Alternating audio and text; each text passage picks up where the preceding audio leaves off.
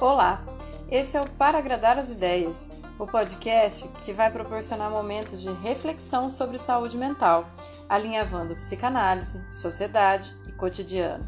Quanto mais você questiona a realidade, mais você a compreende. Ou não.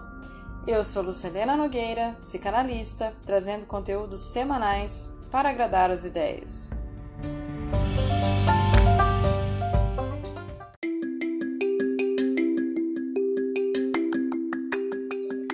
Episódio de hoje: Solidão Materna.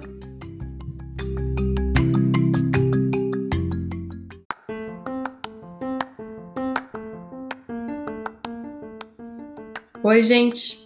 Quanta coisa legal a gente conversou essa semana, hein? Obrigada por todos os feedbacks, elogios e sugestões. Gente nova chegando, laço se construindo. Tô feliz! Mas reparou que o tema de hoje não é sobre felicidade? Até parece que em algum momento aqui eu fiz essa promessa, né? Mas eu queria dividir com vocês algumas considerações sobre um olhar e escuta atenta durante todo esse ano de podcast. Das mais diversas formas, todas as vezes que trago aqui o tema mulher e logo ele se associa com as mães, a gente tem uma atmosfera específica Lá no mês da mulher rolou todo um cuidado para a mulher se autorizar a ser o que ela quiser, embora a gente saiba que a sociedade está sempre podando. Depois, sobre o Dia das Mães, veio uma chuva de alívios e desconstruções a respeito desse papel. Afinal, todo mundo foi parido, mas não significa que todo mundo tenha mãe. Mas algo que ainda não estava tão claro e se tornou mais evidente ultimamente, talvez agora no final do ano, é, que o cansaço está mais aparente, é a solidão materna. Em primeiro lugar, eu quero avisar que é uma questão que também me atravessa. Eu sou prazerosamente mãe solo, mas isso não quer dizer que, por ser psicanalista e falar disso, eu escapo dos solavancos dessa realidade. Foi duro por aqui também. Mas parece que sem ouvir outras mulheres, eu não tinha me dado conta da proporção desse lugar. Em segundo lugar, quero dizer a cada uma delas, eu não vou citar nomes, mas vocês estão na minha cabeça. É, quero dizer que eu me orgulho muito de poder assistir, participar ou só saber da existência de vocês. Eu agradeço por vocês me deixarem participar desse percurso.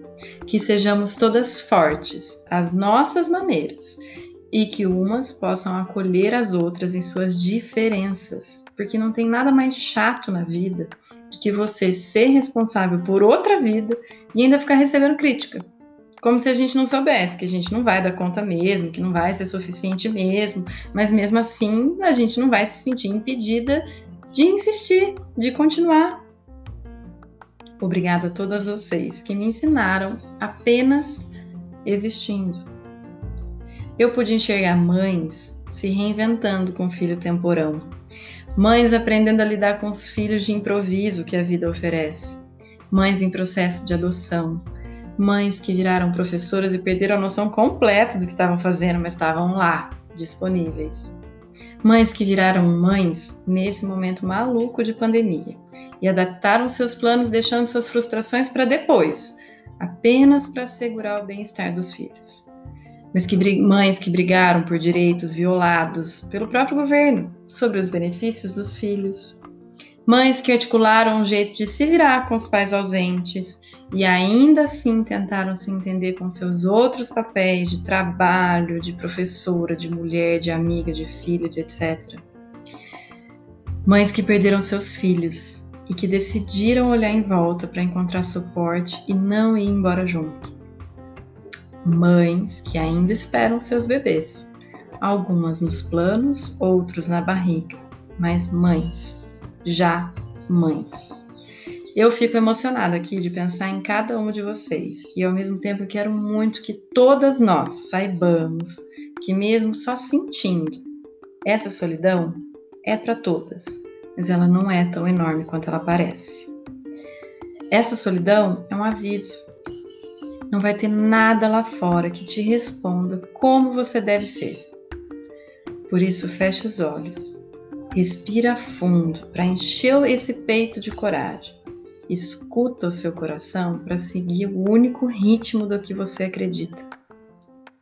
Quando você abrir os olhos novamente, olhe para quem entrou nessa maternidade com você. Sim, seu filho. Será ele o seu guia. Olho no olho se descobre se você está na direção certa. Ele vai te contar. Se tiver mais alguém no entorno, reconheça como apoio, não como espelho. E é muito rico que os nossos filhos possam ter pessoas diferentes de nós para interpretar o mundo de diversas formas. Lá na frente ele vai saber ele vai saber lidar com uma vastidão que existe fora do seu colo. Quando a solidão bater mais forte e os de sempre não conseguirem compreender o que você está sentindo, troca experiência com outras mães. Mas joga limpo, não cai nessa de ser a mais perfeita ou a mais culpada por não atingir X meta. Saiba ouvir, mas também se autoriza a dizer do que precisa. Ser mãe é algo muito antigo, mas que se renova a cada novo bebê. Então não se cobre. Por, por último, toda vez que puder, descanse. E é um pudesse conseguir, né? Descanse. Você não é apenas tudo isso de mãe. Mas também não vai ser como era antes um passo de mágica. O antes passou. Você é agora. Aceita as mudanças. Dança com as mudanças. Lembre-se de que tudo que você já viveu te dá bagagem, mas que a vida ainda caminha, mesmo que o que você carrega no colo seja diferente. Não recua. Descansa, busca um tempo só para você ser você mesma, sem esse traje, Respira fundo de novo e lembra de rir, de chorar, de bagunçar. Bagunça você mesmo, porque a bagunça dos filhos a gente cata o tempo todo. Olha generosamente para todas as outras mães, que se fazem de fortes, felizes, realizadas, mas podem estar tão solitárias quanto você. Estende a mão sem confundir passeio com carona.